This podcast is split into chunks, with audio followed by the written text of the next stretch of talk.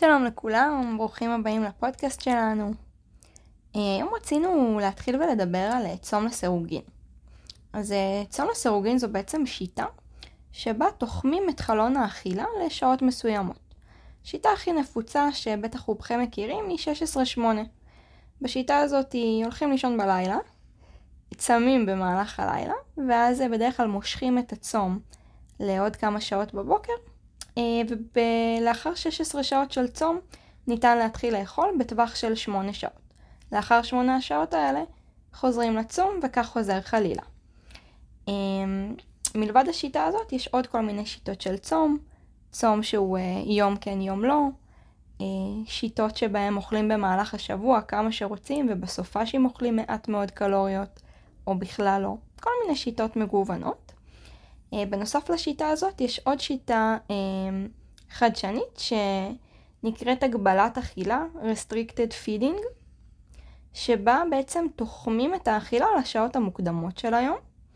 אה, בעצם שיטה שמייחסת חשיבות לאכילה רק בשעות המוקדמות, בהתאם לשעון הביולוגי שלנו. זה early time restricted feeding.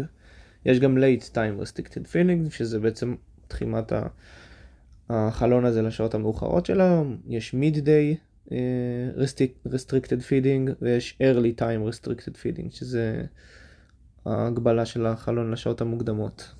עכשיו אה, לגבי אה, צום לסירוגין וכל מיני שיטות כאלה של אה, הגבלת אכילה, יש כמות מחקרים ממש עצומה, שבעיקר נעשית על חיות מעבדה, על עכברים וכדומה. עכשיו הכיוון בכל המחקרים האלה הוא ברור.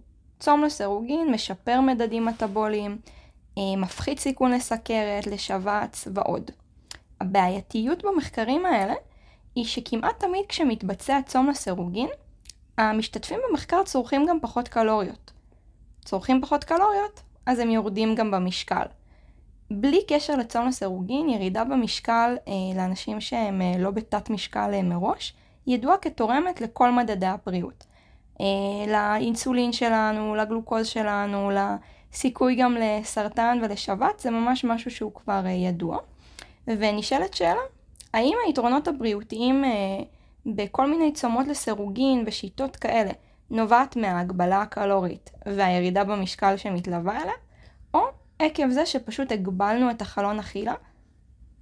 כן, אז חשוב להגיד שבמחקרי חיות, שיש באמת כמות עצומה של מידע, גם כשמתרחשת ירידה במשקל, אז רואים יתרון לצום לסירוגין, אבל גם עשו לא מעט מחקרים בחיות בעצם, אה, כשכן מאכילים אותם אה, לא מעט, אלא מספיק בשביל שלא ירדו במשקל, ועדיין רואים יתרונות בריאותיים, במיוחד אם החלון אכילה הוא בבוקר, אה, אבל פשוט קשה להשליך את זה על בני אדם. ורוב המחקרים על בני אדם התבצעו באמת בצום לסירוגין הקלאסי או בשיטות שונות, אבל תמיד הייתה ירידה במשקל. אה, תמיד הצום לסירוגין בסוף, אם מגבילים אותם לחלון של 8 שעות, או 6 שעות, או 4 שעות, מאוד קשה להכניס את כל הקלוריות היומיות, ולכן התרחשה ירידה במשקל, וכמו ששוהם אמרה, אי אפשר לדעת אם השיפור uh, הבריאותי הוא בגלל הירידה במשקל, או שלצום עצמו ולחלון האכילה הקטן יש אפקט בפני עצמו.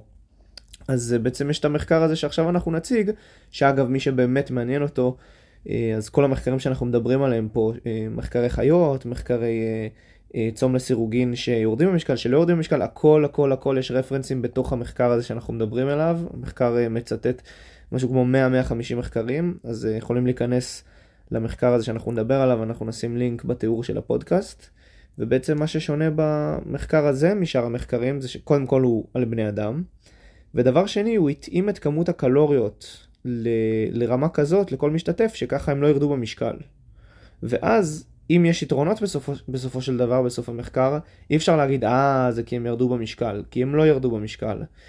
אמ, אז ניכנס קצת לפרטים של המחקר, מה עשו? אז אה, מדובר על אה, מחקר שביצעו חוקרים אה, מארצות הברית, ובו במשך חמישה שבועות כל משתתף אכל לפי דיאטת התערבות בחלון זמן של 6 שעות. לדוגמה, הוא אכל ארוחת בוקר בשעה 8 בבוקר, ארוחת צהריים ב-11 בבוקר, וארוחת ערב ב-2 בצהריים. זאת אומרת, ממש תחמו את כל אה, חלון האכילה שלו, את כל הזמן שבו הוא אמור לאכול את הקלוריות שלו, במשך 6 שעות בלבד. לאחר מכן, במשך חמישה שבועות נוספים של דיאטת ביקורת, שהיא אמורה לדמות את המצב הטבעי, אמ, שהייתה של חלון אכילה של 12 שעות, לדוגמה ארוחת בוקר ב-8 בבוקר, ארוחת צהריים ב-2 בצהריים, ארוחת ערב ב-8 בערב. אז היה להם בעצם חמישה שבועות של חלון זמן של 6 שעות אכילה בלבד, אחר כך חמישה שבועות ביקורת של חלון זמן של 12 שעות אכילה, ובין שתי התקופות האלה של החמישה שבועות וחמישה שבועות, הייתה תקופת התאוששות של 7 שבועות. למעשה, כל משתתף היה הביקורת של עצמו. בעצם לכל משתתף היה גם חלון זמן של 6 שעות לתקופה, וגם חלון זמן של 12 שעות לתקופת זמן אחרת שנבדקה.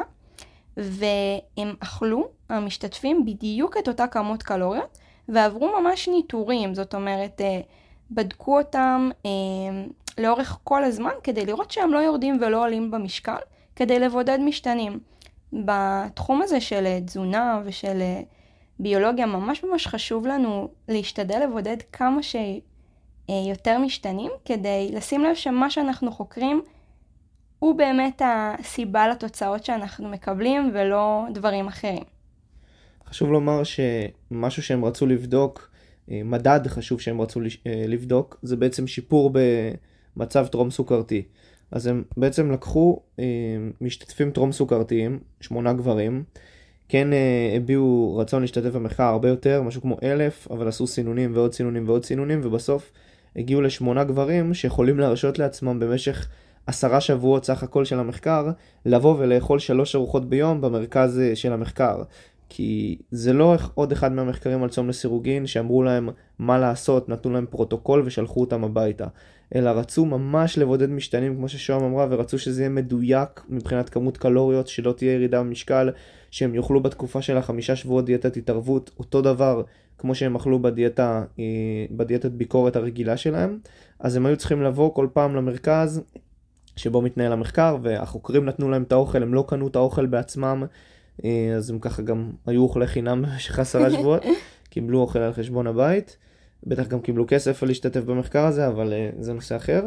ובאמת הם היו צריכים להגיע כל פעם לאכול את הקלוריות שלהם. אה, אפשר להגיד שזה קצת מלחיץ אולי, זה דורשני, אבל בסוף, בסופו של דבר גם לגבי הדיאטת ביקורת זה דורשני וגם לגבי הדיאטת התערבות. הם עשו את אותו דבר, אבל באמת ההבדל היחיד יחיד יחיד בין הדיאטות זה כמו ששוהם אמרה, ארוחת בוקר ב... 8, 11 ו-2 לדוגמה. אה, כל אחד התאימו לו את זה לפי ארוחת בוקר מתי שהוא אמר שהוא אוכל, אז אם הוא היה אוכל ב-7 ארוחת בוקר תמיד, אז זה היה 7, 10 ו-1. זה הדיאטת התערבות, ובדיאטת ביקורת אותה כמות קלוריות, אותן ארוחות, אבל בהפרשים של 6 שעות אחד מהש... מהשני, מהארוחות, אה, ככה שזה יוצר חלון של 12 שעות אכילה, 12 שעות צום. לגמרי, ולמרות שכמות המשתתפים היא הייתה... באמת די קטנה, רק אה, שמונה גברים, אנחנו נדבר על זה בסוף הפודקאסט גם אה, מבחינת ביקורת שיכולה להיות על המחקר. צריך להבין שזה ממש ממש מרשים שהצליחו לתת להם אה, את כל הארוחות בצורה מסודרת, הכינו להם אותם, בדקו אותם, וככה לא, לא היה אלמנט של דיווח. זה לא שהמשתתפים דיווחו, אכלתי כך וכך כמות קלוריות בשעות כך וכך. זה ממש, הכל היה מדווח אה, ומצוין, ואני חושבת שהתוצאות של המחקר הן גם ממש מעניינות. אז דן, בוא תספר לנו קצת על התוצאות. אז מה שבעיקר ראו, זה כל המדדים האלה של האינסולין באמת, ושל הסוכר, שזה הדבר שהם כיוונו לבדוק.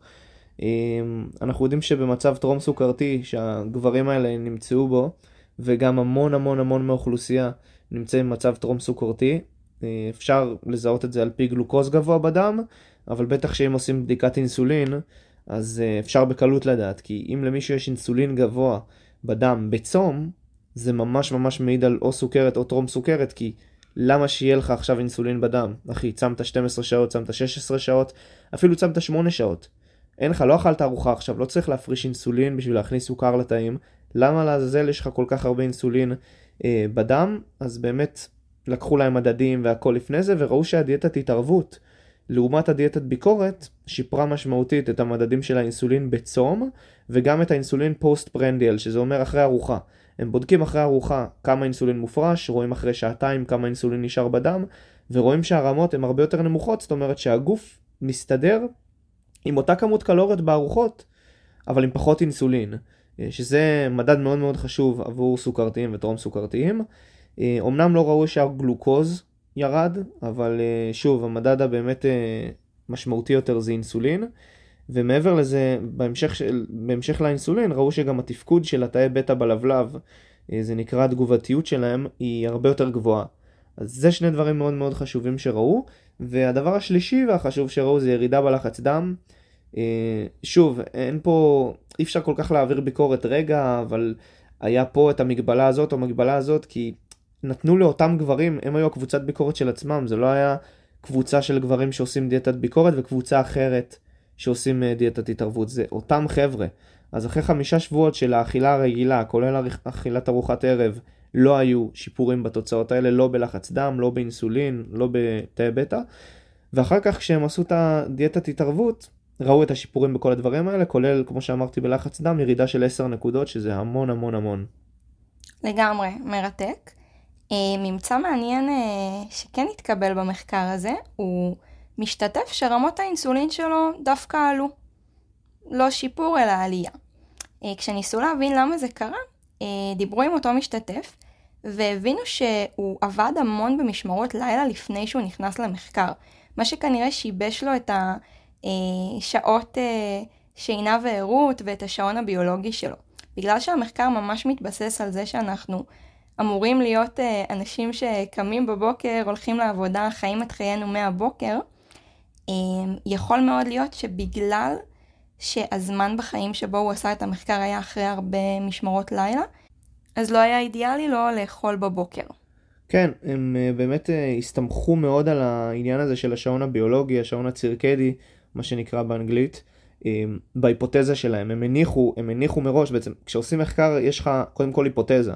אתה עושה התערבות ואתה עושה ביקורת בשאיפה ואולי עוד קבוצות, תלוי במחקר. אבל יש לך היפותזה מסוימת שההתערבות תעזור, אה, שההתערבות תזיק, שלא יודע אם אתה רוצה לבדוק איזשהו משהו, הם הניחו שבגלל שהשעון הביולוגי שלנו, שוב, זה ההנחה שלהם, זה היפותזה, שבגלל שיש לנו שעון ביולוגי ואנחנו אמורים לאכול בבוקר, כי ככה אכלנו במהלך כל האבולוציה, אמ, אז באמת זה יטיב עם המדדים הבריאותיים שלהם, וזה באמת התקבל על שבעה מתוך שמונה גברים, גם אצלו אגב אה, שיפור במדדים הבריאותיים, אבל באמת האינסולין שלו עלה, כמו ששוהם אמרה, כי כנראה שהוא עבד בהרבה משמרות לילה, והוא הפך לעצמו לגמרי את השעון הביולוגי, ואז בעצם אין הטבה, כי הוא לא אוכל באמת עם השעון הביולוגי הנוכחי שלו, הוא שיבש את השעון. עוד דבר, שמעבר למדדים הבריאותיים האלה שבדקו, רצו לבדוק האם הדיאטה הזאת היא בכלל אפשרית אה, להתמיד בה, והאם זה כאילו מרגיש בסדר, כי אם בסוף זה סבל אחד טהור של חמישה שבועות, אז עם כל הכבוד לשיפור באינסולין, אף אחד לא יתמיד בדיאטה הזאת, ואם ייתנו את זה אה, לקהל הרחב כהמלצה, אה, אף אחד לא יוכל להתמיד בזה, וזה יהיה בדיוק כמו עוד אחת מהדיאטות יו-יו האלה, שאתה מצליח להתמיד טיפה, ואז אתה יורד במשקל, או עולה במשקל, או משפר מדדים, או הורס מדדים. אה, אז הם בעצם קודם כל שאלו, כמו במחקר ממוצע, ששואלים את המשתתפים איך הם הרגישו, ובעיקר מה שהם רצו לבדוק פה זה האם הם היו רעבים יותר, או שהם לא היו רעבים. וצריך לזכור שבמחקר הזה התאימו את הכמות קלוריות. אז לא שלחו אותם הביתה ואמרו להם, יש לכם חלון של 6 שעות לאכול בו כל יום במשך 5 שבועות, תאכלו את הארוחות שלכם במשך 6 אה, שעות ואז תצומו 18 בהצלחה, כי אז גם כנראה, כנראה, כנראה, כנראה, אה, שהייתה מתרחשת איזושהי ירידה במשקל. האם היא הייתה ממשיכה גם אחרי החמישה שבועות האלה? אני לא יודע. אבל זה לא היה המצב, המצב היה פה שהאכילו אותם כל כך הרבה, זה, זה לא באמת הרבה, אבל בחלון של 6 שעות, סתם לדוגמה, אם בן אדם צריך 3,000 קלוריות כדי לשמור על המשקל גוף שלו, והוא היה אוכל 1,000 קלוריות בבוקר, 1,000 בצהריים ו-1,000 בערב, עכשיו הוא אוכל 1,000 בבוקר, עוד 1,000 בבוקר אחרי 3 שעות, ועוד 1,000 אחרי 3 שעות, זה מאוד קשה להכניס את הכמות הזאת. אמ, אבל אז הוא צם 18 שעות. אז בעצם שאלו את המשתתפים בסקר, אה, האם הם הרגישו רעב. מה שהם אמרו כמובן זה שבמשך השש שעות חלון ממש לא היה רעב, להפך היה כאילו מאוד קשה להכניס את האוכל, את הכמות הזאת, אה, ושלא היה רעב בערב. לא היה רעב, הם, הם היו עדיין מפוצצים בערב. ואז אתם יודעים, הולכים לישון, אתה, אתה ישן טוב אז אתה לא מתעורר באמצע הלילה ואתה פתאום נהיה רעב.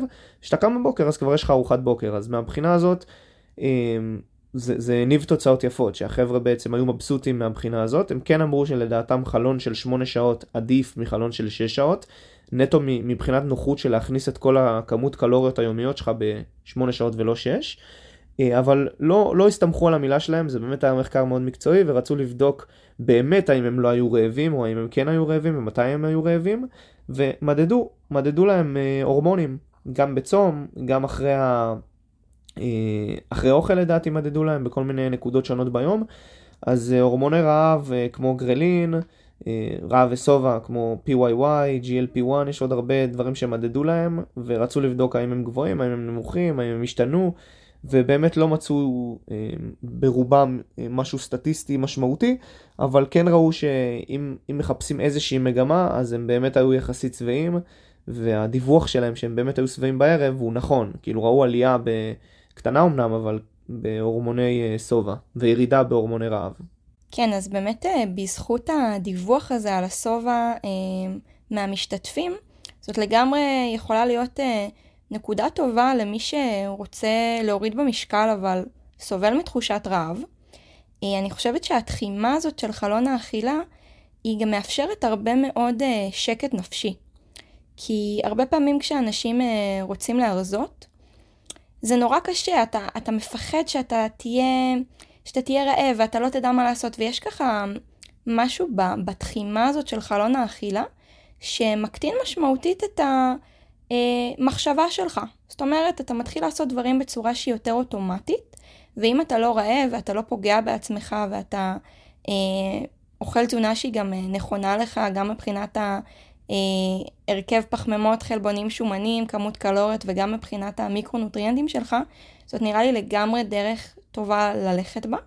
כמובן שאנשים שהמטרות שלהם הן אחרות, אנשים שהם בתת משקל, אנשים שרוצים אה, להעלות מסת שריר אה, אמ, ולהעלות דווקא במשקל, אה, דווקא אולי לרווח בין הארוחות, לגרום ליותר תחושת רעב במהלך היום, לאכול יותר, אה, זאת תהיה הדרך ללכת בה. כן, יש הרבה אנשים שהם בבעיה הפוכה, הם מאוד רזים והם מחפשים אה, לגדול, לבנות מסת שריר, לעלות במשקל, ואנחנו כן יודעים שהדרך הנכונה לעשות את זה זה כנראה יותר ריווח של הארוחות, וככה לשפר את הסינתזת אה, אה, סינתזת חלבון אה, בשריר, אז באמת לקחת תמיד את המחקרים ואת המסקנות ואת התוצאות ולשים אותם בקונטקסט המתאים. אה, מה שיאהבו לעשות בחדשות, ברגע שמחקר כזה יוצא, זה להגיד, הדיאטה הכי טובה בעולם, או ממצאים יוצא דופן, כול, כולם חייבים לנסות, כאילו, זה לא כולם אף פעם, תמיד צריך לשים את הדברים בקונטקסט ולהבין, רגע, האם זה מתאים לי, וגם אם לא, שווה עדיין להקשיב לפודקאסט ושווה עדיין לקרוא מחקר ושווה עדיין אה, להרחיב את הידע שלנו בשביל לדעת למי זה כן מתאים ואולי מי יודע מתישהו בחיים כן אה, נזדקק ל, לשיטה הזאת או שזה יעניין אותנו לנסות מתישהו.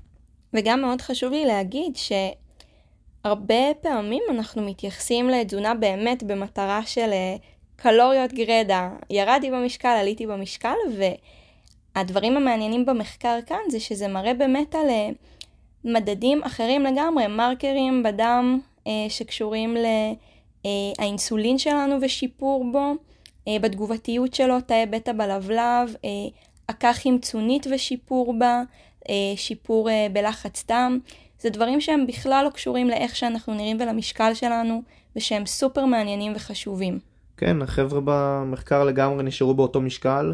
וזה היה בין היתר אחת מהמטרות העיקריות של המחקר הזה, להשאיר אותם באותו משקל כדי שאף אחד לא יוכל לבוא אחר כך ולהגיד זה לא הצום, זה, זה הירידה במשקל. אז באמת ראינו פה שיפורים באינסולין אה, שהם מאוד משמעותיים לאנשים טרום סוכרתיים, אבל באמת למחקר הזה יש כמה מגבלות והתחלנו בלהגיד שהיו רק שמונה אנשים שהם גברים במחקר הזה, אז ברור שצריך אמ, לקחת את הכיוון הזה של התוצאות וללכת ולשכפל את התוצאות האלה במחקרים גדולים יותר, במחקרים שכוללים נשים, במחקרים שכוללים אולי גם אנשים לא רק טרום סוכרתיים אלא סוכרתיים וגם אולי אנשים שאין להם סוכרת אבל הם לא הכי בריאים מטאבולית כי אם ניקח אנשים בריאים לגמרי ונשים להם את הדיאטה הזאת אז אנחנו לא נראה שיפור במדד הבריאות כי הם כבר בריאים כנראה.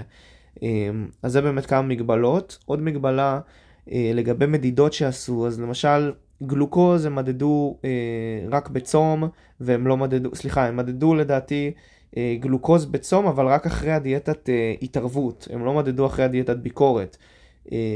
כנ"ל גלוקוז שהם מדדו אחרי ארוחות, זאת אומרת, מה שהם אמרו כמגבלה למחקר, ואפשר להבין את זה גם מזה שקוראים את המחקר, זה שהם לא עשו מספיק מדידות, גם לא של לחץ דם וגם לא של גלוקוז, אמ, לאורך 24 שעות, גם בארוחות וגם אחר כך בצום המתמשך, ואז אי אפשר באמת להבין האם, ה...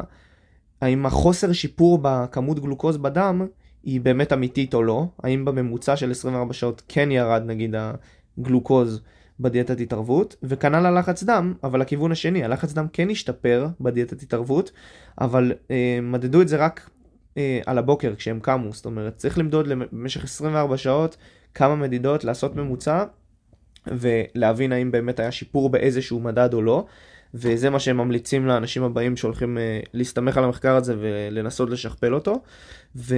אבל לגבי הלחץ דם, הסבירות היא שכן באמת היה ירידה בלחץ דם ושהיא אמיתית ושהיא משמעותית סטטיסטית כי אה, אנחנו יודעים שאינסולין אה, מכניסטית אם מדברים אינסולין משפיע על לחץ דם כשיש הרבה אינסולין בדם הלחץ דם עולה אה, שזה עוד אחד מהתסמינים של סוכרתיים. יכול להיות להם באמת לחץ דם גבוה כי יש להם טונה של אינסולין מיותר בדם.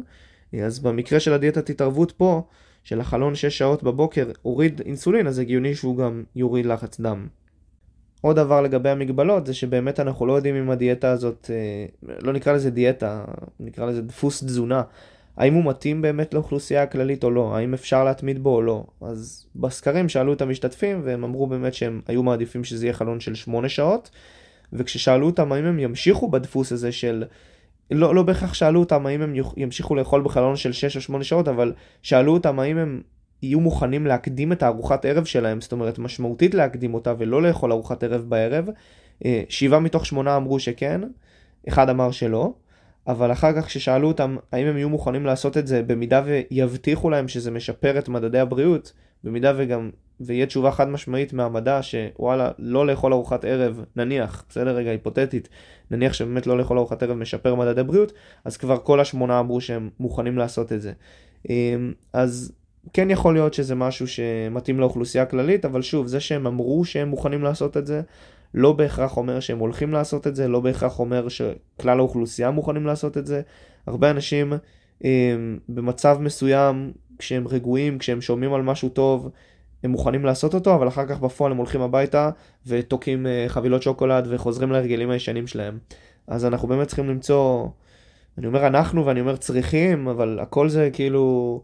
זה ככה, מי זה אנחנו ומי זה צריכים, אבל לדעתי, כדאי לעולם למצוא איזושהי דרך שתעזור לאנשים בצורה הרבה יותר טובה ממה שאנחנו יודעים היום, לעזור להם לרדת במשקל, להם זה למי שצריך כמובן, ולשפר מדדי בריאות. שוב, במחקר הזה לא היה ירידה במשקל, אבל היה שיפור מדדי בריאות אה, לא רע בכלל.